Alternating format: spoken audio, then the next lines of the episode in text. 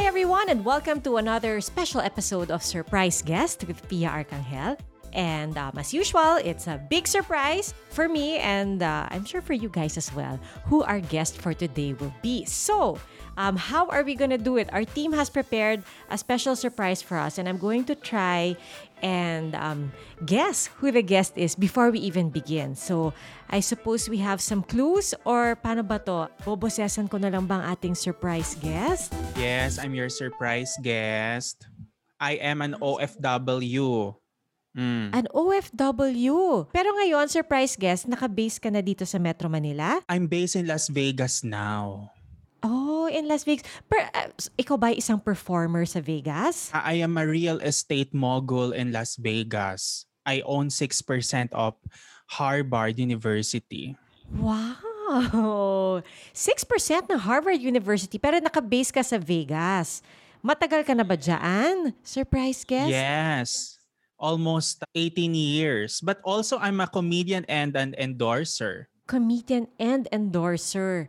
Okay, naku marami akong kilalang performers na Pinoy na nasa Las Vegas ngayon. Nagko-concert ka rin ba dyan, surprise guest? Sometimes, but I do it only with, you know, a very finesse guests. Like, you know, when I invite my fellow assumptionistas, no? Oo. Ay, fellow assumptionistas, nako, anong batch ka ba, surprise guest? I am batch 56. Ay, wow, alayo. Super layo, yes. Oo. Super layo. Surprise guest, bigyan mo naman akong iba pang clue. Well, I'm your tita and I will give you 1,000. Is, isa pang clue. Hirap na hirap ako dito ha. Natatakot kasi ako baka kung anong pangalan na mabanggit ko dito. Uh, another one ah, I'll give you. I am an advocate and a TikToker at the same time. oh, ay nako, surprise guest. Nagkakilala na tayo. Are you sure? My tita, you mean my auntie? Are you my auntie? Yes, but I'm your auntie from Las Vegas, not the auntie from the other, you know, subdivision in Quezon City. Well, in that case, there can only be one. Auntie Julie McCoy Dubs, ikaw ba ang aming special surprise guest ngayon? Yes! Hi. Hi! Hi! Hello! Kamusta? Alam mo, nahirapan ako dun sa sinabi mo na sa Vegas ka. Nasa Vegas ka ba talaga? Di ba nandito ka? I'm here, Miss Pia, sa Philippines. Yes. Wow. And I, I'm channeling the character of Auntie Vanji, of Tita Vanji, the eldest sister of Auntie Julie. Ah, kasi ang ah, eldest sister ni Auntie Julie, maiksi buhok. yes, yes, that's Ah. right. Tsaka medyo mas masungit eh. Ay, bakit Oo. masungit si Auntie Vanji? She's the eldest. Ganun ba And, pag ah, panganay? medyo, di ba? At saka parang ano, you know, ah, responsible. Ah, ganun pala. At kapag panganay, ganyan talaga Yes. kalaki ang hikaw? Para mas malaki pa yan sa 20 peso coin? That's true. I'm very New York eh. I, I- I can afford. Akala ko very Harvard, very New York ka pala. yes. Oo. Very Boston. yes, with matching sing-sing. Nako, mapapalaban tayo nito. Pero thank you for having me here ah. Na-miss kita, Pia. Ah. Oo nga, nako, Makoy, thank you so much for joining us today. So, ano ba to? Ang tawag ko ba sa'yo for today ay Makoy or Auntie Vanji? Anong gusto mo? Pwede namang as McCoy, naka Auntie Vanji ah, outfit Ah, lang. But sige. I am McCoy tonight. As both yes. na lang. Pag gusto mo ako mag-Auntie Vanji, pwede rin naman. Sige, sabihin natin ha, pag si Auntie Vanji nakausap ko. Uy, pero thank you so much. Di ba dati, minessage kita sa Instagram? Di ba doon tayo nagkakilala sa Instagram? Yes, I remember. That was uh 2020. yes. During your ano homecoming Yes. tama ba? Yes, Sa, ano, exactly. AC? Oo. Mm-mm. Kasi, kwento ko sa ating listeners, syempre lahat kami ng mga amiga. amiga talaga. Hindi naman kami ganun ka, katanda. Pero lahat kami ng mga kaibigan ko, fans ni Auntie Julie. And nung mag-homecoming kami, sabi namin, sino kayang artista pwede nating invite? Ang gusto lang ng lahat, si Auntie Julie. Kaya nag-DM ako kay McCoy asking, nako, pwede ba kaming mag-request ng video greeting? At ang bait-bait ni Auntie Julie, nagpadala agad ng video greeting. na patok na patok. Yes. Thank you so much. I hope uh, nag-enjoy ang mga kaklase mo, mga friends mo from AC. But yeah, I'm very happy na napasaya ko kayo doon. Ay nako, marami kang napapasaya. Hindi lang kami, pati mga asawa namin actually natatawa eh. Nag-enjoy din sila. Thank you. Ako, oh Makoy, kwento mo naman sa amin. I know you're very active now kasi 'di ba kanina nagpakilala ka Mm-mm. as a TikToker and as a social media ako na yung magsasabi ng sensation. Social media Ay, wow sensation. Grabe naman. Oo, paano ba nag-umpisa itong ano, itong um, journey mo on social media? Nako, Miss Pia. Actually, it all started in 2017, November 2017 when I uploaded Mean Girls Filipino dubbed sa Facebook yon. And then from there, nag-upload pa ako ng madami hanggang sa nagva-viral siya, maraming nag-share. And then nung December na, gumawa na ako ng Facebook page. So doon na nag-umpisa yung Makoy Dubs. So everything talaga started four years ago. Mm-mm. Wow! Ang bilis, no? Imagine in a span of four years, ang laki ng um, nilaki ng social media platforms mo. Ang dami mo ng followers, di ba? Yung fan base mo Yes. talagang nag-grow. Pero parang meron ka bang end goal in sight nung nag-umpisa ka na parang ah, meron ka bang gustong i-push in particular sa social media platforms mo? Naku, alam mo, nung una wala talaga. Kasi the Facebook page really came from frustration. Kasi I was working noon sa isang advertising agency. As accounts, senior account manager ako noon eh. Gusto ko talaga maging creative. Gusto ko maging copywriter. So, you know, medyo frustrated talaga ako. Tapos, parang naging avenue ko itong Facebook page to produce and post my work. Kumbaga my end goal during that time was to, you know, upload videos lang and make people laugh online. Mhm. Pero wala akong goal na gusto ko ganito karami, gusto ko sikat, gano'n. Walang ganon. Pero the, the goal is to share my creativity online. Wow! Ilan na ba followers mo ngayon on your different platforms? Ngayon, Pia, sa Facebook, 1.2 million. Wow! Sa TikTok, mga nasa 900k. Mhm. Sa Instagram, mga 140k. Grabe, ibang level na talaga si Auntie Julie. Hindi naman. Pero alam mo, ano yon ah, pinaghirapan din natin talaga yon Pia. Kasi kumbaga sa social media content creator sa Pilipinas, kailangan talaga consistent ka, di ba? Para ma-achieve mo yung ganong numbers. Ibig ba sabihin yan, ikaw nag-iisip lahat? Yes, kasi wala rin akong ano eh. Ako lang mag-isa sa house, nagsusulat ako ng pwede kong gawin na content and then sinusulat ko yung script. So ako lang ang nag-iisip din paano. Like the Auntie Julie series na you remember no 2020, di ba? Yes, of course. That was ano, nung lockdown, lockdown, di ba? Wala tayong office. Lagi lang tayo nasa house. So, nag-iisip talaga ako ng pwedeng gimmick na pwedeng gawin. Pero I didn't, ano, di ko inisip na, ay, magva-viral tong Auntie Julie kasi character siya eh. Basta nag-a-upload lang ako na nag-a-upload. And then, nanonood ng mga tao. And then yun, nagustuhan naman nila yata. Hindi yata, nagustuhan talaga. Sino bang peg? Sinong peg kay Auntie Julie? Tsaka and then eventually kay Auntie Vanjie. Sino bang mga peg mo? Ay, si Auntie Julie, the inspiration talaga of that character is si Mama, my mom.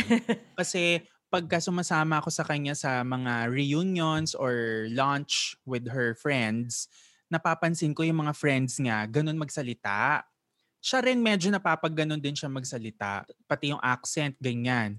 So yung nanay ko. Pero etong si Auntie Vanjie, eto naman yung parang ibang dimension din ng mga titas. Mm-mm. Di ba mga Filipino titas na parang medyo hindi masyado masalita, medyo straight-faced, Oo, mga medyo seryoso. ganon. So yun yung naging inspiration. Medyo seryoso. Yung mga tipong nagpupunta ng Manila House.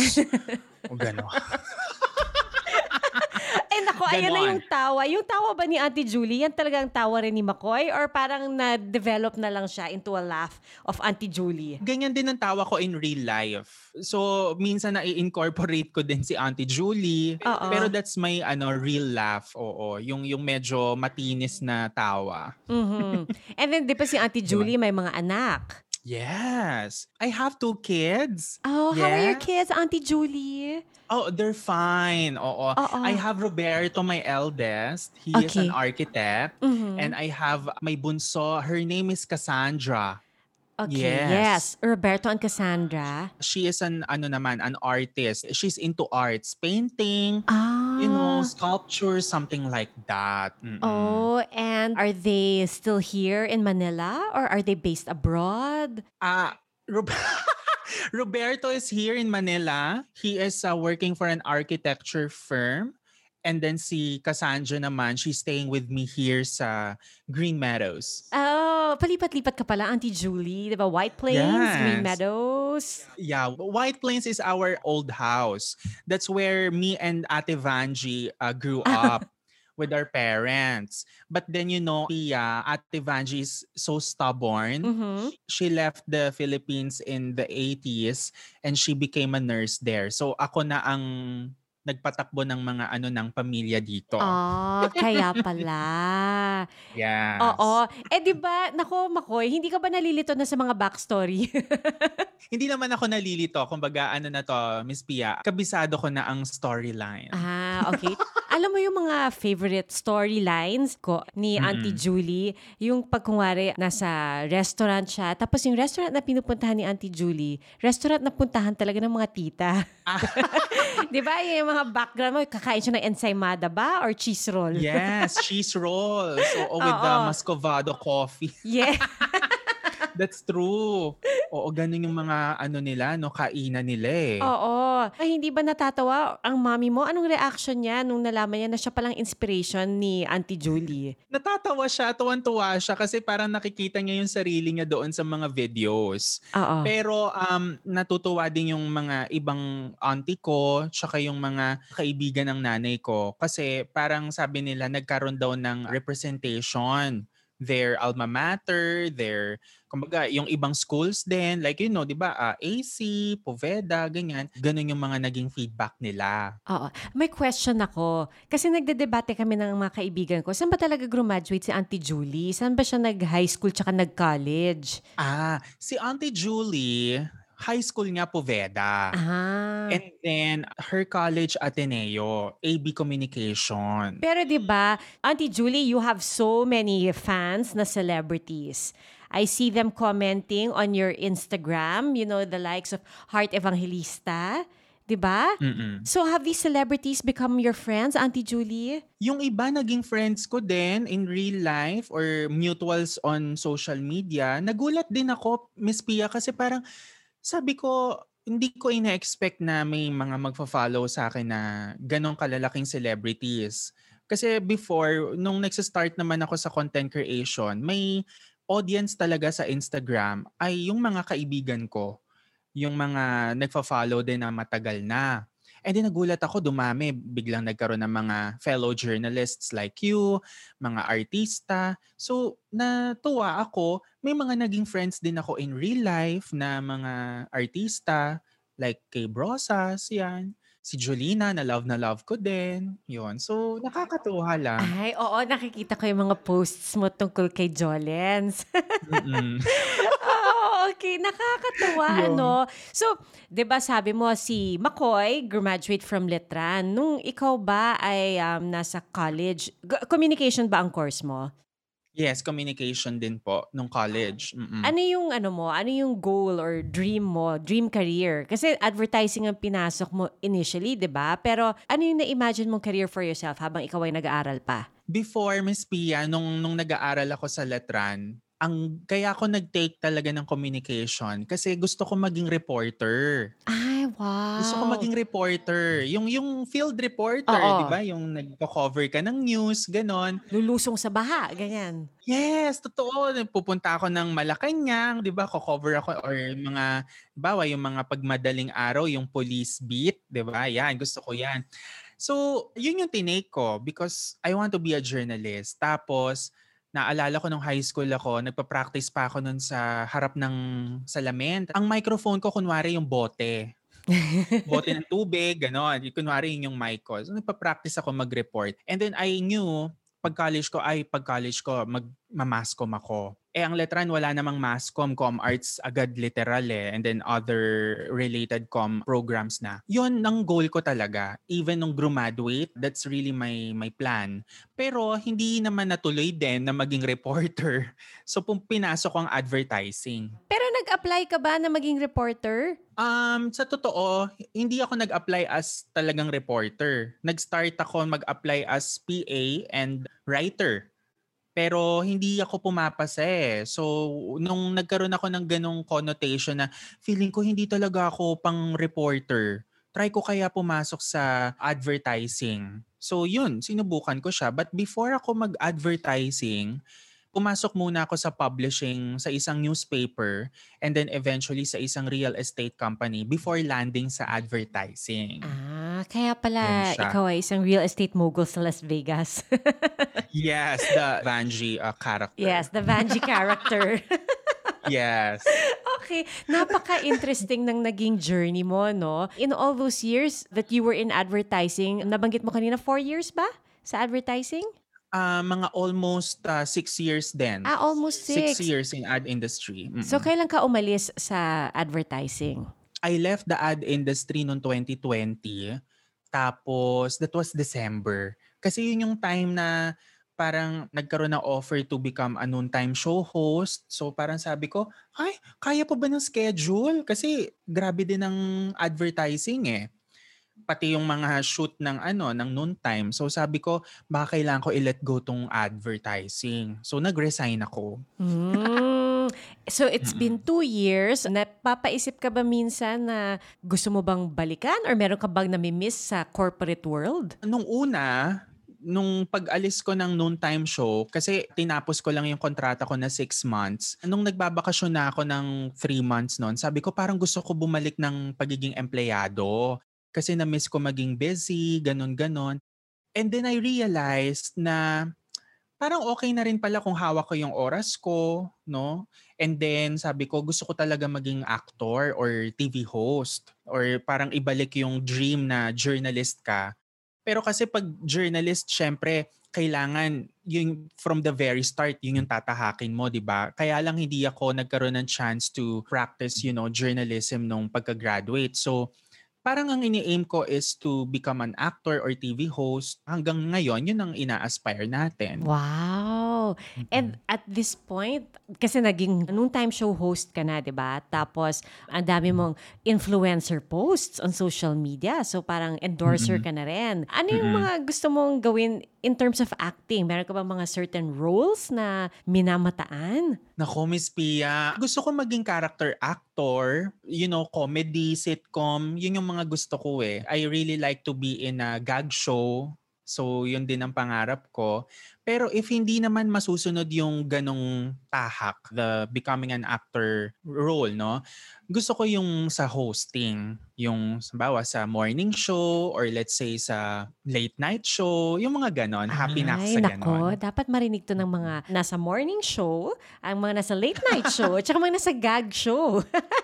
Naiisip mo pa ba na balikan yung posibilidad na maging isang journalist? Pwede naman, pero siguro depende rin sa, let's say, depende rin sa spectrum ng journalism or, or pagiging journalist. Kung related siya, like for example, sa documentary, gusto ko rin siyang tahakin. Kung sa news, pwede rin naman. Or even travel, travel show, pwede siya. Parang si Auntie Julie, pwede siya mag, ano no, travel show? Yes, pwede si Auntie Julie. Kasi, di ba si Auntie Julie very spontaneous, Oo. very, yung jiggly, yung very ano siya, mamalambing Si uh, si Vanji kasi hindi eh. Parang mas reporter siguro si Vanji kasi mas kay reporter. Julie.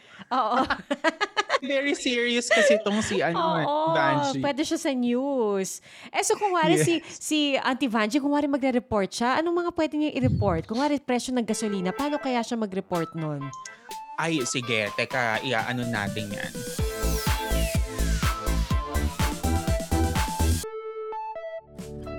May problema ka ba sa career, love life, sex life, or do you just need someone to talk to? Kahit gaano pa yan, ka-it's complicated. Pag-usapan natin yan sa Share Ko Lang podcast. I'm Dr. Anna Tuazon, isang psychologist. Samahan niyo ako as we hear stories from personalities about issues that we all can relate to. May mapupulot ka pang tips para sa stronger and better version of you. Listen to Share Ko Lang Podcast, an original by GMA News and Public Affairs. Available on Spotify, Apple Podcasts, Google Podcasts, or wherever you listen. Hi, I'm Howie Severino. My colleagues and I developed this idea of creating a podcast as a safe space for sharing insights with leaders and interesting people across diverse backgrounds. I've been a journalist for 33 years as a newspaper reporter, news anchor, online editor, and documentary maker. But podcasting is fresh territory for me. Check out the Howie Severino podcast, an original for GMA News and Public Affairs. New episodes will stream every Thursday. Listen for free on Spotify, Apple Podcasts, Google Podcasts, and other platforms. Empower yourselves and be safe.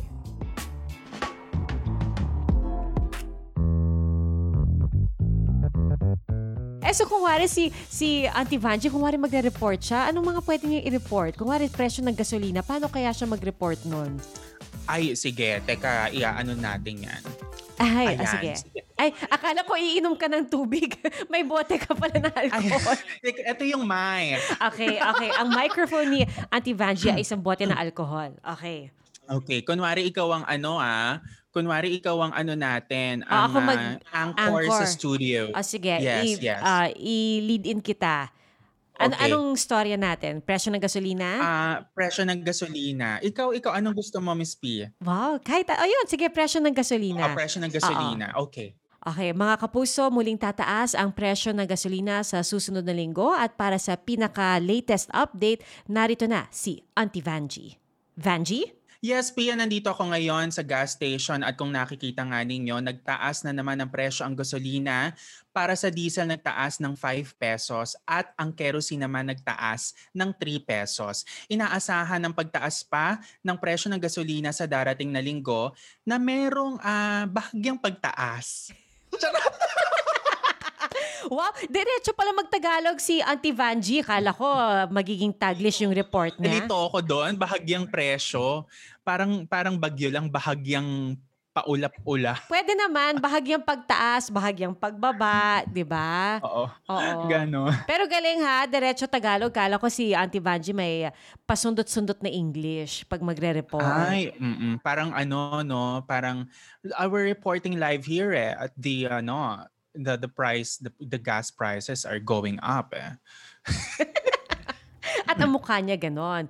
Ay, eh kung si Hmm, Auntie ganon, Julie diba? magta-travel show, ah, sabihin natin si Auntie Julie is traveling to Vegas and she's going to show us the sights. Auntie Julie, can you tell us what you see and how it how is it now in Vegas? Oh, you know, I, I'm I'm here now at the Caesar's Palace, Pia. My God, it's really nice. Ay, what do you see? Wait, I, I'm doing the casino now eh. I, I'm doing the Russian roulette. Actually, na- actually natalo ako. $5,000. Can you imagine? Oh, Ang laki nun. $5,000? That's big, ha, Auntie Julie? O, paano I yan? know. How will you earn that back? Uutang ako kay Roberto and Cassandra. Ay, right? Kukuha ako sa insurance. okay, are they there with you? No, they're not here. Secret lang ah. But yeah, I'm having fun here in Caesar's Palace. We ate buffet.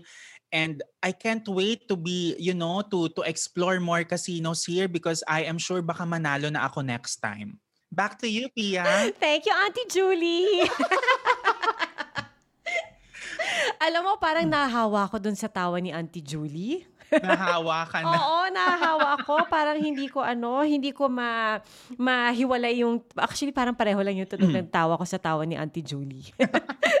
okay, so between ano, na. between Auntie Julie and Tita Vanji, sinong mas ano, sinong mas mahirap gawan ng ano, ng storyline or ng skit? Alam mo, for me, mas nahihirapan ako kay Auntie Julie because her personality is very bubbly, spontaneous, parang always on the go. So, dapat laging masayahin ang face, ganyan. Kasi ako parang meron akong fantasy na pag ako naging artista, gusto ko mag-take ng mga kontrabida roles. Kaya yung portrayal ko of Auntie Vanji, yun yung pinaka-natural ko. Na straight face, minsan parang masungit, ganon. So madali for me mag mag-skit pag si Auntie Vanji compared kay Auntie Julie. Oh, okay. Mm-mm. Dalawa lang ba sila magkapatid? Si Auntie Julie at si Auntie Vanjie? Yes, dalawa lang sila magkapatid. Pero meron tayong idadagdag sa storyline na meron silang half-brother. Oh, So, mm-mm, nako, kailan lalabas yung Yun. half-brother nila? Ang mga May siguro after the election. So, yun ang ano, yun ang plano ko naman. So, iniisip ko din paano yung atake for that. You advocate a lot about yung mga LGBTQ issues, right? I remember seeing yung mga posts mo about, you know, sexual freedom or sexual exploration. Is this one of your advocacies as well? Yes, that's part of my ano din, advocacies. Actually, um, uh, volunteer ako sa Love Yourself. And then, nung 2015, I joined that organization. Mas doon nag, napalawig yung kaisipan ko about, you know, um, safe sex, Mhm. uh, reproductive health. So, from there, parang doon ko naisip na, ay, ang saya pala ng ganitong, ano, ng ganitong advocacy. Kasi you also educate your fellow community, di ba? And then at the same time, feeling ko masaya siyang pag-usapan din, pero dapat tinotono mo din ng maayos, di ba? O kung paano mo i-open yung ganong klaseng topic. Especially here in the Philippines, medyo kailangan pa ng konting push, di ba? Yung ganon. Depende rin sa audience. But yes, and aside from that, yun din, mental health, LGBTQ plus uh, issues, yan ang mga advocacies natin. Mm, okay. And 'di ba meron ka rin mga political issues na ah, talagang very vocal ka. Like I remember you were very vocal about the anti-terror law. Ah, yes. Nung 2020 yan, Miss Pia, nung nag-file kami ah, against it sa Supreme Court na nagpunta pa kami doon. So, yun yung time lang na, well, siguro nung 2020 kasi we're, we're inside our house and talagang parang nalilimitahan tayo sa movements. So, kumbaga, we're just using the platform to spread awareness na eto, kailangan natin kumilos, kailangan aware tayo. Mhm. Ganon. Ever since ba nung nasa college ka pa lang, ikaw ay very active na sa mga ah, social-political issues? Yes, kasi ah, nung college sa Letran, I, I was an officer sa student council for two years. Mm, okay. Member din ako ng Student Council Alliances sa Intramuros and Taft. So, pagka merong mga issues ang mga estudyante na kailangan ipaglaban or ilobby, yun, sumasama ako. So, parang doon din ako nagkaroon ng awareness na studying in in a school or in a college or university is not just you know uh, getting good grades or ipapasa ang subject but also being more aware of ano outside the four walls. Oo, very Yan. important. Actually, parang I think ah, yung mga kabataan natin, it's ah, dahil ikaw nga ay talagang nasa feed nila. Ah, parang ano, ma- mapupulutan nila ng aral yung feed mo kasi hindi lang um, purely for entertainment purposes. Meron ka ring ah, educational content. Ito ba pinaplano mo rin yung Mm-mm. educational content mo? Yes, pero ano siya Miss Pia? Siguro pagdating sa educational content, mas more on reproductive health siguro or uh, celebrating your individuality, yourself or or pleasure. Pero pagdating sa mga usapin ng politics, medyo hindi ganon kalalim. Yung yung tamang ano lang para hindi rin siya yung because I guess there are creators na din, content creators na yun naman na din ang focus nila.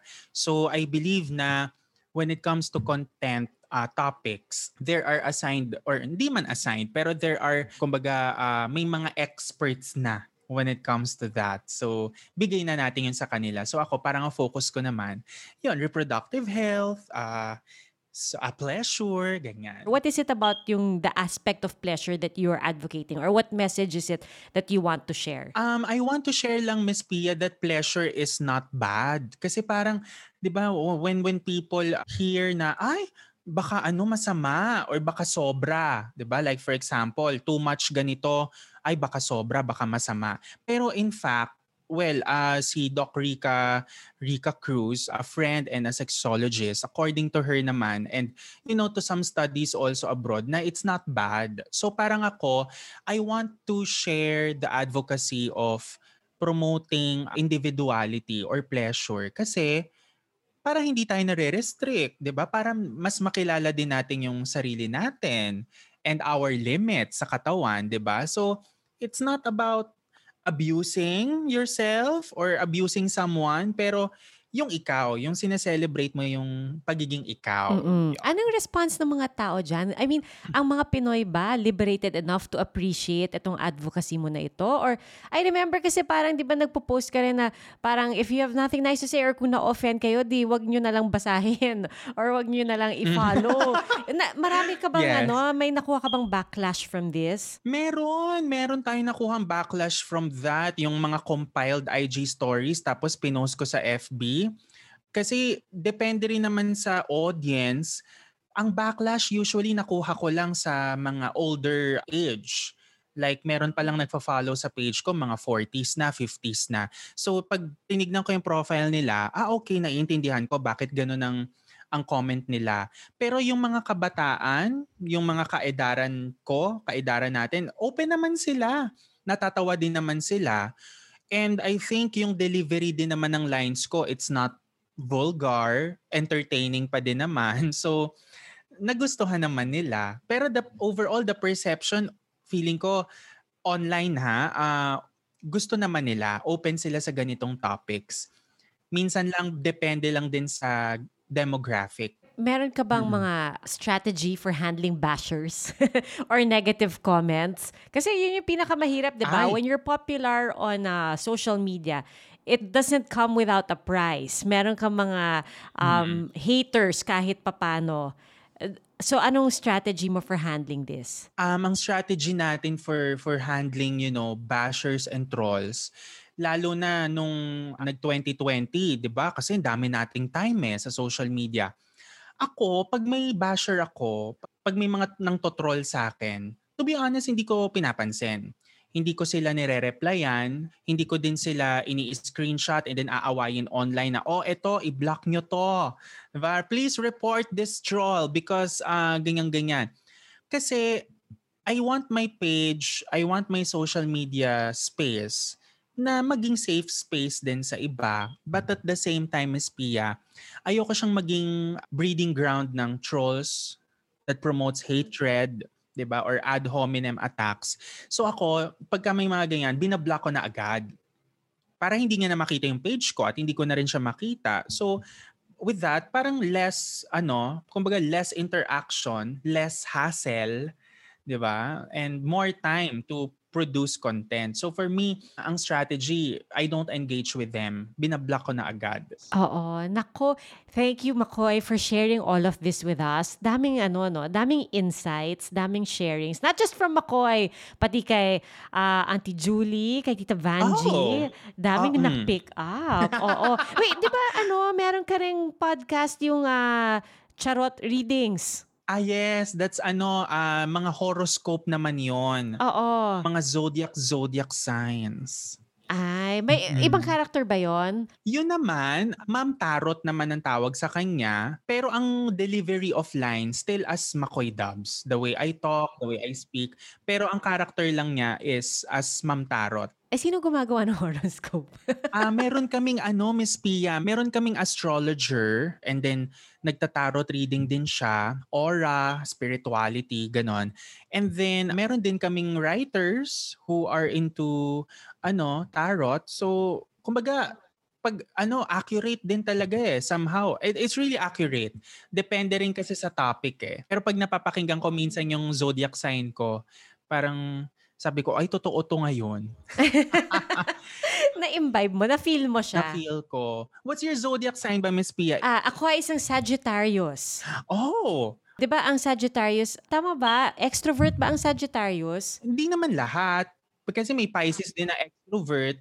Pero ang ang alam ko ang personality ng Sagittarius is let me do my own thing. Parang leave me alone, I know what to do. Parang ganun Si ang, Tita Vanjie ba? Sagittarius din? si Tita Vanjie Leo yon. ah, Leo. Oo. Pero si McCoy Dubs, Pisces. ah, Pisces Mm-mm. pala si McCoy. Eh, si Mm, Auntie mm, mm. Julie.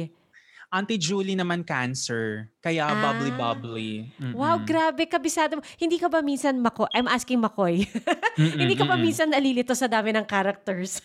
hindi naman. Hindi naman ako nalilito.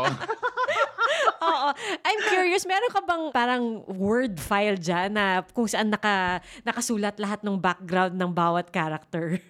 Actually, wala akong ganong word file. Pero pagka, pagka halimbawang nag, nagsiskit ako sa TikTok, medyo inaano ka, ah, okay, si Auntie Van, si Auntie Vanji, not super loud, tahimik lang siya, masungit, straight-faced. Parang ganun lang. Parang pag sa ano, di ba, yung pag nagti-theater ka, nag internalize ka muna bago mo i-imbibe. Nako, ang dami Mm. kong natutunan from you today, Makoy. Thank you. ang dami. Grabe, parang bitin nga eh, no? Bitin yung Oh, time sobra. natin. Nag-enjoy din ako. Oo. Mhm. Pero sige, to wrap up, I'll, siguro I'll ask na lang one question each kay Makoy, kay Auntie Mm-mm. Julie, and kay Auntie Vanji. Okay, Ah, okay. So, unang-una, um, kay Auntie Julie. Uh, Auntie Oh, Julie, um, it's been a while since we last spoke to each other. of course. Yeah, yes, matagal-tagal na din, Pia. Yes, matagal-tagal na. It's so good to see you. Mm-hmm. I, I just want to ask Auntie Julie if you have um, a message for, you know, your your fellow aunties out there, especially now it's almost election time. How important is it for your friends to be going out there to vote? Oh yes, thank you for that, Pia, ha? Oo. You know, uh, to my fellow hermanas and non-hermanas, it's if it's important that we practice our freedom, right? And our right to suffrage. So uh, on the election day, go out and vote for your uh, candidate. No, I will not dictate you who to vote, but vote based on your conscience, right? And based on based from your heart and do your part in making Philippines a better country. Oh, parang I think yung tawa ko, extension sa tawa ni Auntie Julie. oh my, Auntie Julie. Tsaka bakit ganun pag nagtatanong ako kay Auntie Julie, parang pati yung ano ko, yung boses ko, nagiging mala Auntie Julie. Nagiging mala Auntie Julie din. Oo, nagiging mala Auntie Julie. Ito naman, ah, si Tita Vanji, oh, mas serious. May question ako for ano, Auntie Vanji. Um, 'Di ba, Auntie Vanji, ah, matagal kang nagtrabaho abroad, right? Yes. So, when you came back to Manila, ah, ano yung mga napansin mo? Ano yung mga tingin mong um, dapat ah, pagtuunan ng pansin ng ating mga kababayan in these times? Well, well, thank you for that question, Pia, no? But you know, when I was in uh, in Manila three weeks ago when I visited Julie, my my bunso sister, I noticed that the traffic in Manila is so uh it's so stressful. I remember when I am in America, there's also traffic, but not like here in Manila. It's terrible. I mean, I don't have a driver. I just drive. So it's so stressful. And I also noticed the processes. It needs to change. Like the process in the airport, the process in immigration, the process in falling in line. It should be changed. Tita Vanji, ikaw nagda-drive dito Mhm. sa Manila? Yes. Wow! Because I'm an I'm an I'm a strong independent woman. Ewan ko ba doon kay Julie, nag-hire pa ng driver. Eh pwede naman yung gawing driver si Roberto. 'Di ba? oh. Oo nga, meron naman siyang dalawang anak. Iba talaga si Mhm, Tita Vanji. Strong, independent Course. woman. Of course. I'm Vanjie Henderson, 'di ba? Wow, Mm. iba talaga no pag yung mga ano um tumira na sa Amerika pagbalik sa Pilipinas, i talagang ini-impose nila yung kanilang pagiging independent. That's true because in America, it's all you, right? Like, you know, pumping the gas, no? It's all you. There's no gas attendant. Oo. Auntie. Vanji, sana we can meet in person pag nasa Manila ka. Where would you like to go? Kain tayo. Uh, you can uh, treat me or I can treat you in Las Flores or in Wildflower. Ah, Can you say that again, uh, Auntie Vanji? Paano bang, ano, paano ulit mo sasabihan? Saan tayo? Las? I can treat you in Las Flores or maybe in Wildflower. But if I have more budget, uh, I can uh, treat you somewhere in, uh, let me guess, uh, if you want Spanish food, maybe in Intramuros, uh, Ilustrado. Oh, okay, yes. And, ay, nako, Ilustrado with the open air, al fresco, no? An- That's Ate true. Vanji? Al fresco. Mm-mm. Yes. Okay. I'll, I'll take care of Pipia. Thank you, Auntie Vanji. because the assumptionistas, we like fine dining, right? Oo, and then we can just reminisce about the days when Assumption used to be in Manila, sa Iran, di ba? Yeah, that's true, yeah. Uh-huh, exactly. Yes, I'll bring you assumption. I still have the accent, yeah. yeah. I still have the accent, yeah. Talo mo accent ko. That's the laugh of Auntie Vanji. Oo nga, natakot ako lumapit sa mic. Parang si Santa Claus na ata yun. Parang Santa eh, no? Oo nga. Nako, ah, ito naman ang aking last question para na kay Makoy. Ah, Makoy, yes. you're such an inspiration to so many, young and old alike. You entertain the older generation and you're an inspiration to the younger ones. What would you like to tell your your followers, your avid fans, those who support you on your um, journey here on social media? Um, you know po, I'm very, very happy, Miss Pia, because in the span of uh, almost five years of creating content, di ko naman ina-expect na dadating sa ganito. But deep inside, I'm just doing my uh, craft, doing my thing. And I'm very thankful to all the followers na nanonood ng videos ko.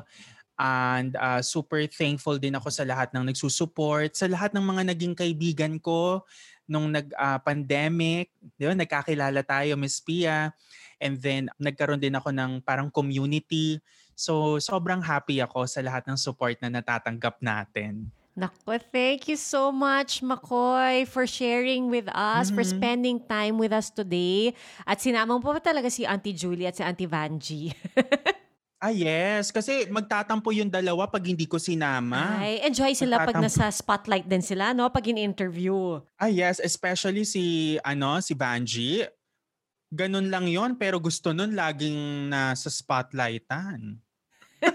Thank you so much, Makoy. Thank you, Miss Pia. Thank you. Salamat. Thank you. This amazing surprise was planned by the team of Ronald Ramido and Orbi de los Reyes. Edited by Shirley Pagiligan with a superb team of GMA News and Public Affairs Digital. Don't forget to like and subscribe. Till the next surprise!